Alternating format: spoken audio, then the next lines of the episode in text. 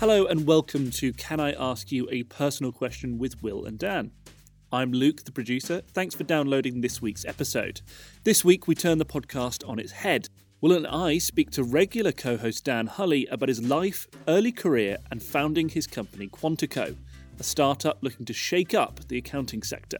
It's a fascinating chat and a really great episode to round off our first series. We're busy preparing season two of the podcast, but in the meantime, if you could leave a review or a rating wherever you get your podcasts, it'll really help us out for the future. Without further ado, here's this week's episode with Dan Hulley.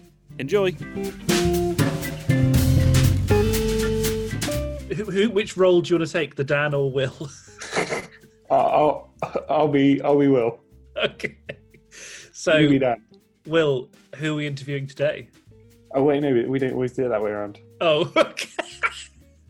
Uh, Oh, I do see you- what you mean by the Dan and Will rule now. yeah. Um, maybe we should, um, we should explain. Uh, hello, listeners. Um, this is Will here. We are changing things up a bit this week. Uh, joining me in the hot seat in the cockpit is uh, Luke Garrett, who's our, usually our producer. Um, Dan is unfortunately unavailable today to be doing the interviews, and you might find out why later. Hi, Yes. Luke. How are you doing today? Hi, Will. I'm good, thank you. How are you? Yes, I'm good, thank you. How are you? Fine. Uh, I'm intrigued to take this position of power. Um, usually, as you say, I'm behind the scenes. I'm the one um, working the levers and, and turning the cogs. Um, but now I've I've come into Whiz a kid of the group. Yeah, whiz kid, uh, technical whiz. I think I've seen you call me on on Twitter. Um, Yeah. possibly. Yeah, that's because I didn't know that um, what you did. I didn't know that what you were doing uh, was the job title producer, Mm. and then you said it, and it made a lot of sense. Now I know what a producer is. I've never really known before. so, Will, who are we speaking to today? Speaking to Dan Hulley, the um, co-founder and chief executive of Quantico, which is a, a finance-orientated company. Uh, he did actually recently explain to me what it is, um, but hopefully we can we can um, drag that out of him a bit more. Um, but it's crucially, it is not an accountancy firm. So I'm trying to sort of get my head around what we could ask him because uh, my approach to interviews is probably very different to yours. I prefer to know. Oh. He's here. Oh no! Are you ready for me to come in, or am I too early? Shall I leave? Uh, you? uh, let's That's fine. so let's establish these roles first of all. Uh, first question, Dan.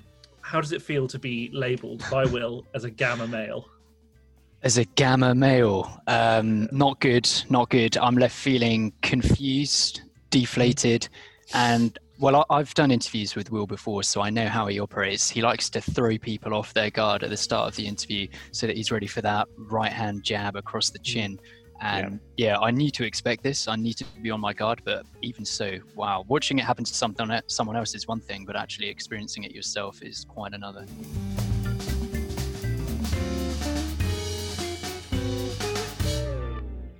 You have an entrepreneurial family. Your dad was an entrepreneur. Is that correct? Yeah, I don't think he'd ever use that term to describe himself, but Why is that? Um, I don't know. To be honest, I've just never heard him say it. I'm not sure if it's a term that has perhaps become a bit more fashionable in the last generation. what would Um, you say it was? he always described himself as uh, self-employed or managing director of the business. I think my dad started a uh, Apple reseller business called Core Solutions. Um, back That's a- that's a good pun. I don't know I've been confronted him about that before.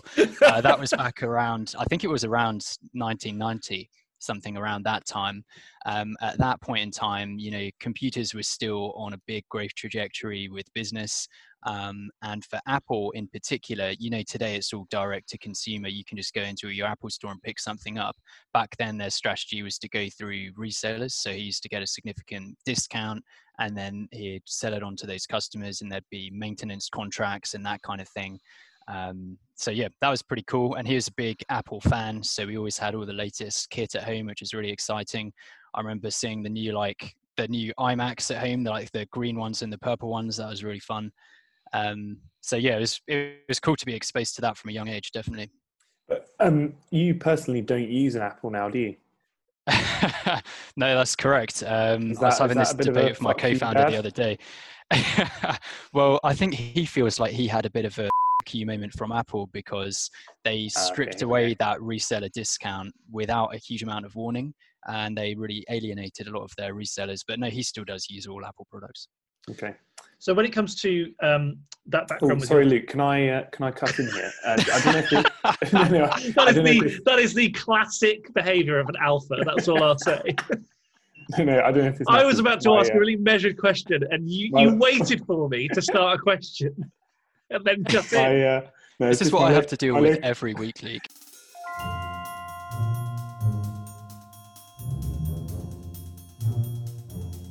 I was really interested in languages, so I applied to do languages at university. Uh, did ended up doing history and French at Durham, um, which is where I first met the uh, wonderful Will Turble. I really wanted to use my languages in my career, and I'd always wanted to work in the civil service. That's what I was really excited about. Um, however, after living in Paris for a year, I kind of frittered away all of my cash. As you might imagine, it's a very expensive city. And at the same time, a lot of my friends were in their final year at that point. So they were going on to do internships with like Goldman Sachs and Barclays and earning sums in excess of £1,000, which sounds like nothing now. But at the time, I was like, holy shit, £1,000. Imagine how many £1.30 pints I could buy with that. Mm. So you did an internship at PwC, you finished university, and then you went to work for PwC, and uh, you loved it. Correct. well, I think the internship at PwC was they it was a huge contrast coming from Air France where I'd been like the bottom of the pecking order, treated like shit, paid virtually nothing and living out of a hovel um, in the banlieue to then going to PwC and they you know they give you like um, they put you up in a hotel and give you a laptop and give you some free food. And I was like oh my god this is the life. I've been given a laptop and some free food. So they definitely wooed me at that point in time.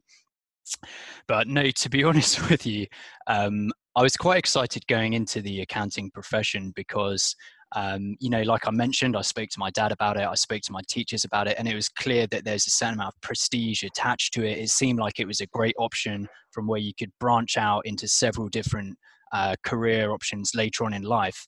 But one of the first things you do when you go into any career is you look at the people who are a few years ahead of you. And as soon as I was looking at those experienced auditors, I realized that they weren't really proud of what they were doing. They weren't really enjoying that prestige at all. In fact, all they wanted to talk about was how quickly they could get out. Um, and it was the same thing with doing the exams. Like I was really excited to have the chance to continue and do a professional qualification, which I thought would really help me out in the future. But everything about those exams really grated with me. Uh, we learned how to do T accounts, uh, which is like really old fashioned accounting on paper. We learned about books of prime entry, but things like software were never mentioned at all. And it was all just kind of crammed down your throat so that you could pass an exam and move on. So I was left really, really disillusioned with the profession, to be honest. Uh, it kind of sells itself on tradition and prestige, but our generation doesn't want tradition and prestige. They want variety, they want impact, and they want fulfillment. And I don't think accounting was a great choice in that respect at all.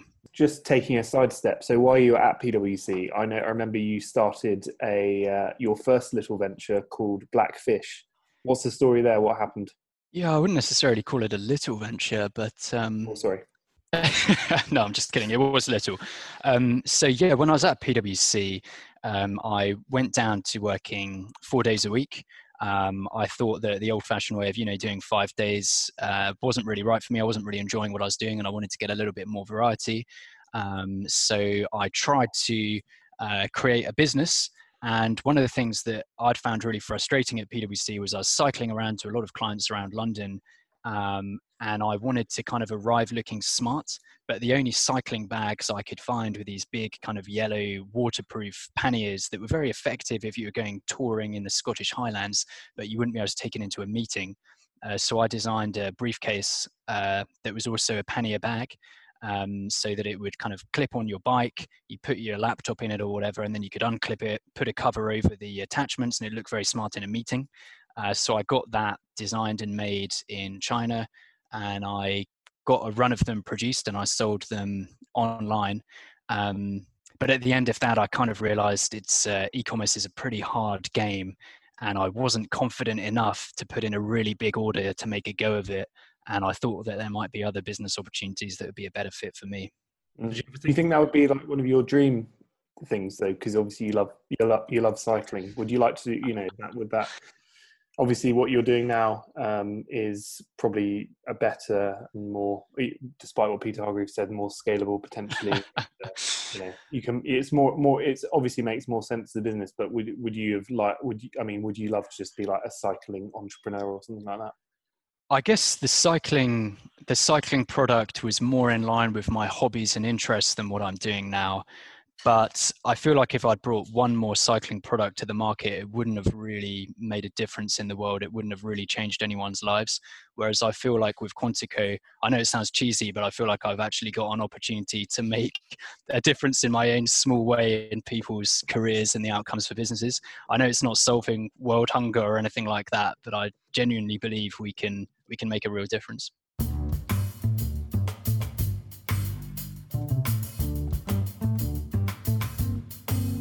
Take us up to the to the point where you're launching Quantico and, and tell us a bit about where you got the idea from, I guess. I guess the idea really started germinating in my head. Um, probably in the first few years of PwC, I remember one time in particular really really stands out in my memory. I was at a house party in Clapham uh, with a lot of other, you know, young graduates who were working in London, and somebody asked me what I did, and I said, oh, "I'm I'm an accountant at PwC," and I just saw her like eyes glaze over, and she just thought, "Oh." This guy's going to be really boring. I'm going to go away and talk to someone else. And that was the moment for me that it clicked. And I thought, hang on a second when did i become this uncool like i knew i was never cool but when did when did that happen and at that point, I think I sort of had the germ of the idea that something really needed to change in this profession and it had a lot of bright people in it and a lot of potential to really make a difference. Um, but that was being wasted by this emphasis on the old fashioned way of doing things and a fear of embracing change. Um, so that was probably the big moment for me. Um, but then also you know over time so i made a beeline for the startup team within pwc um, they were you know so it's kind of surprising to say but it's only in the last few years that cloud um, software has really entered into accounting. Um, so the fact that you can do it in you know on, on a browser rather than on on premise thing you install via a disk. So they were just kind of using that uh, and it was just getting widespread adoption at the time i joined that team and i thought wow finally we can use technology to actually revolutionize this boring sector and make a difference but I was really saddened to learn that underneath all of that jargon and the language of innovation, they were just doing the same things that they always had been doing. Um, I probably shouldn't go into loads of examples and kind of criticize people, but like one small example is they're using, they're using a data visualization tool. I'm going to do it anyway, um, called Tableau. Um, and the great thing about this tool is you can log into it, you can view it online, it's interactive, it's taking all of your data from every different source in your business and it's pulling it into one place in real time, which is a really powerful thing. Um, and instead of using it that way, they were literally uploading all of the data manually at the end of each month, typing things in, creating a report, and then downloading that as a PDF, printing out that PDF, and handing it over to businesses so they had had all of this great potential and all of these tools, but they were just like determined not to make the best use of it. Um, and that's when I thought there's a huge gap here and somebody needs to drag this profession into the 21st century. I set out myself and I had a lot of good contacts from my days working with entrepreneurs at PwC and also when I was trying to push the data business that they didn't want. Uh, so I went around and I found that I was actually very good at selling this product. I found that there's a huge unmet demand for actually very, very slick, very efficient uh, financial services for startups. Um, it's it's not being met at all effectively. So I was able to kind of bring in a lot of work and I was able to get to a good space with that. But I remember um, when I was on holiday uh, last year, I remember being on a beach in Thailand and my phone was just binging, binging, binging. And I was thinking, hang on a second, I'm working for myself, but I've just got 20 jobs here because all of my 20 clients are messaging me around the clock and I managed to bring in a guy called Haroon, who's a real genius who helped me out at that point. But I thought to really get this to grow, I need some skills that I don't have. Um, and that's when I met Jivern. And um, yeah, she's phenomenally intelligent and phenomenally talented, but crucially, she's really good at all the things I'm not good at. So we make a great team between the two of us.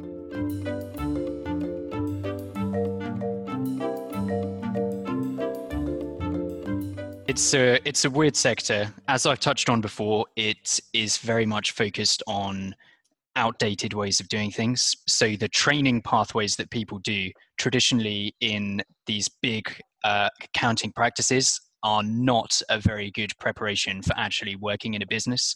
Uh, like when I first started in my first startup, I realized right at the start that although I'd done really well in PwC and I'd climbed the ranks at a phenomenal pace, uh, though I do say Ooh. so myself. I actually had, I almost had to start again from scratch when I was actually working in a business. I'd never worked on an accounting system before. I'd never like worked with a head of marketing or a head of engineering. I had no idea what they did. So the training pathway left me completely unprepared to actually work in a business. And the other weird thing about accounting is, you know people traditionally they uh, aspire to be uh, what's called a chief financial officer cfo which is at the top of the profession and that is a role which is someone who focuses on the strategic angle, like interpreting numbers, uh, helping to guide a business in a certain direction. But what I discovered time and time again with startups is actually they were pretty good on the strategic stuff. The founders often didn't necessarily want to outsource the strategy. That was what they thought they had to do they had these kind of operational problems. They wanted to know how to get the data from one place into another. They wanted to know how to automate their processes so that they could grow very, very rapidly. And because everyone had been kind of pushing themselves up this strategic pathway, nobody was focusing on just getting incredibly good at building the systems, um, being able to build processes that help businesses grow fast. So we found that that was a huge, huge gap for us to jump into it's what we call finance operations or FinOps. Um, and at the moment, we're launching a, we developed our own kind of training academy to take the people from the big four and to train them on those skills as quickly as we possibly could. Um, we developed that internally. We're now just about to make it available externally as well. And I'm really excited because I think that although that FinOps isn't a word that a lot of people have heard of today, I uh, I genuinely believe within five years' time, if you search that term in a, a job search board, you'll get dozens and dozens of uh, positions filled because it really is uh, a requirement that people have. They just don't know what the word is for it yet.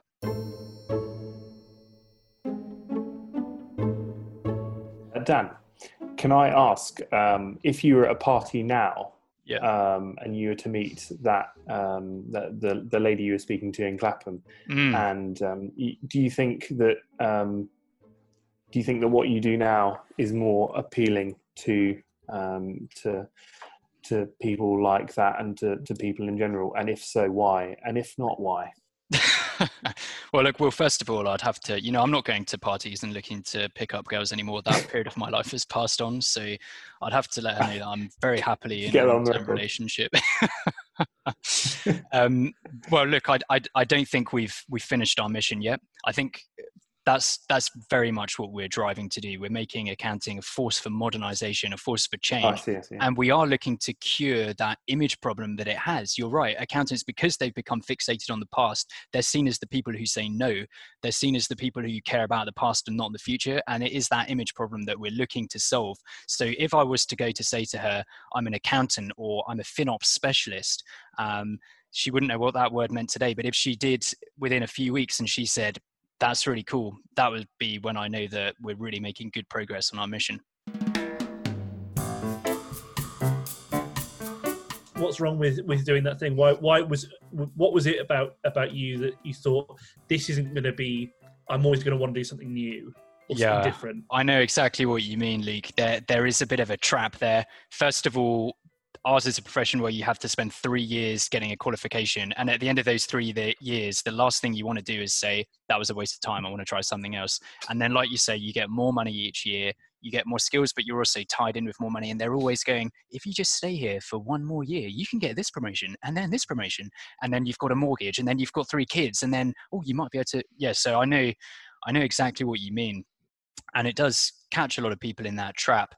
But it comes back to what I was saying before. What I'm looking for from my life isn't um, a paycheck every month. I mean, obviously we've got a certain amount of certain amount that we need just to live on. Um, but if you're working in that job, you're well past that stage. what I'm looking for is variety, impact, and fulfillment. And I didn't think that I could get those things in that career. I actually spent most of my time, most of my creative energy at PwC was spent working out which assignments were the easiest and how I could get onto those assignments.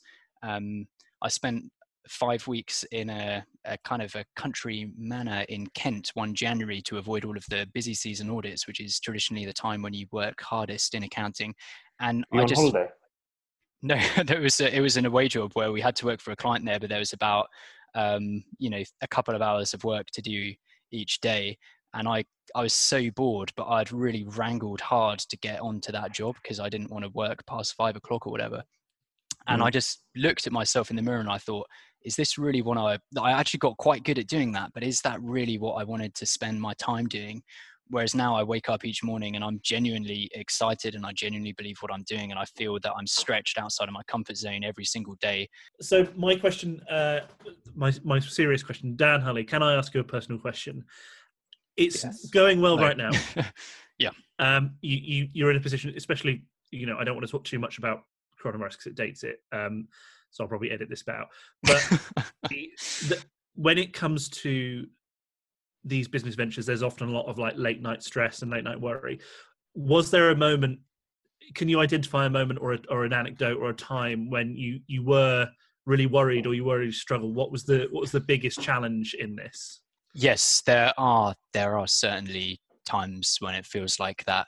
In my experience, it's not so much that there are times when you feel on top of the world and then other times uh, months later when it's really really tough. I feel those things. I go from that high to that low every 30 minutes. Um, is you have to put your emotions on the line, and one minute you're making a job offer to a candidate who you think is really talented and going to transform your business, and then another minute um, something minor goes wrong and you think, oh my God, what am I doing? Is this all going to fall down around my ears? Do I even have a clue? I well outside of my depth and then the next minute it goes right again you think oh my god this is amazing um, so yeah that is i know it's a cliche but that is my daily existence and that's why it's so tiring um, if you're looking for a specific story, yeah, the the recent recession that we've been through has been particularly challenging. On the way into that, we'd already made three job offers that have been accepted to candidates coming to join us from the big four accounting practices. And unfortunately, one of the many things that is difficult with this sector is most people are tied to three month notice periods. So they weren't able to go back to those jobs um, because all of the all of the firms in that sector have been trying to cut their costs and i felt really really nervous about whether they'd come to join us and we just wouldn't be able to support them um, it's a really tough thing to kind of you know these these guys who've come from university and they've spent three years in a really big prestigious organization it's actually feels like quite a risky choice for them to come and work in a startup like ours and i really had to reassure them and say you know it's it's not a risky thing at all it's a safe thing we're going to go on we're going to change the world together to then have to phone them up and say I just want to be transparent. I want to be honest with you. I'm actually really nervous about you joining us at the moment because we're in the midst of the deepest recession since records began, and all of our clients are holding off on making decisions. And some of them, unfortunately, aren't trading anymore as a result. So that was one of the one of the most stressful uh, experiences recently, but it's only one of um, a number of stories, unfortunately.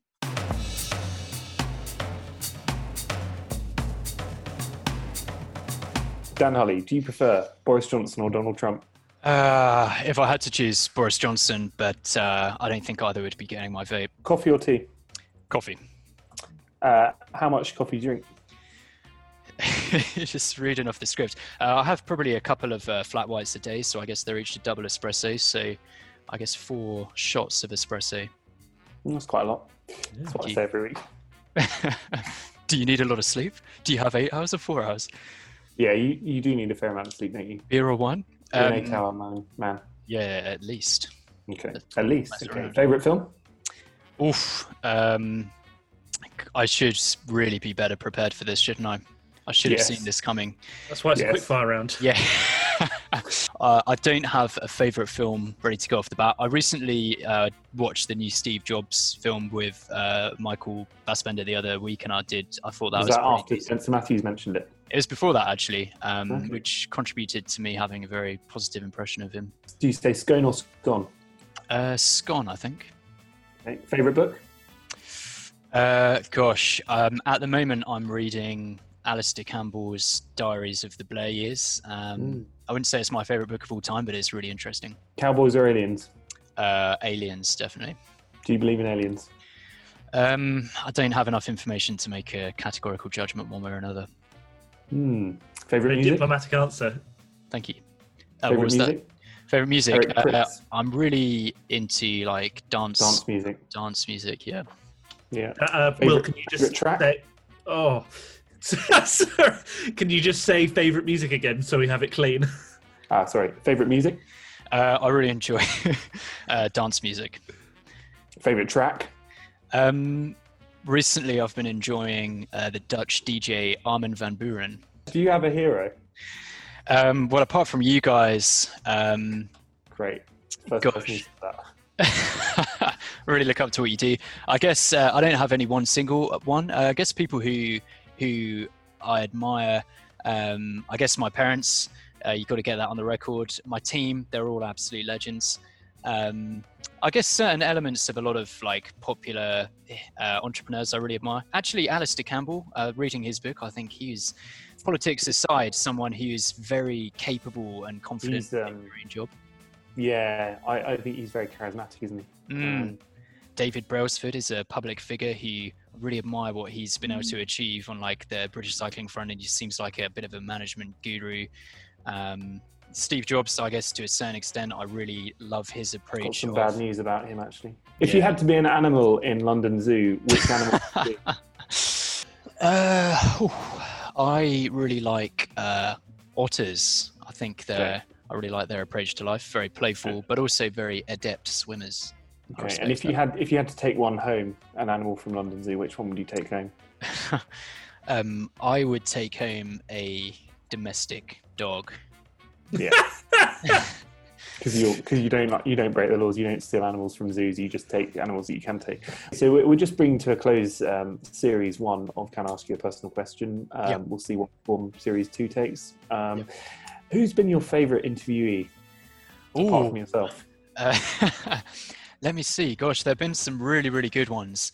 Um, I really enjoyed hearing from Simon Woodruff. I thought I hadn't really heard of him at all before, but I thought he was really inspirational. I really liked how he just had such a clear vision of what he wanted to achieve, um, and just like was really obsessive in making it perfect and making an experience rather than just a business. Um, that's always something that excites me. I don't like to think of business as just money in and money out. I like to think about as creating something, creating a, an experience or a group of people or a mission. Um, and on that front as well, I really enjoyed uh, the episode with Spencer Matthews. Um, at the start, I have to admit, I was a little bit cynical. I thought this is a TV star who's out to promote something. But from talking to him, I really got the sense that he's really passionate about what he does. And a lot of what he was saying resonated with me as well. Nice. I was going to ask you who your least favourite guest was, um, so I thought that'd be a particularly awkward question, but then I, I think I've decided better of it. Um, because Yeah, because it would have negative ramifications on both of us. The thing Yeah, is, is you've, yeah. you've sort of said that, so you've both had your cake and eaten it. yeah, I think I know who your least favourite interviewee was. Um, Go on. No, no, no. I'll tell you later off the record. Okay. Wait, Um, we, are we on the record now? uh, are you going to ask the last question uh, that you always ask, Will? What's that? Will or Dan? Oh, um, I've only actually gonna- asked that once. Um, but yes, good question. You- Uh, I thought you'd ask it every time. no, it, I did it the first time with Peter Hargreaves, and uh, it just was. Like, I just found it too awkward. Like, I, I, I always end every interview with an awkward question, but that one, I just he just really, he was just like, "What, you two lads? I don't care about either of you." yeah. At least Dan's kept his bloody mouth shut. Which was such a neg, and it wasn't even true. He Asked loads of questions. Um, Not enough for his taste. who do you prefer, Will or Dan? Um, I'd go with you, Will. And I'd go with Luke. Oh, Oh, well, and wait, I'd- was that was that an option? And I'd No, go with not for Dan. you. Is this a? it is now.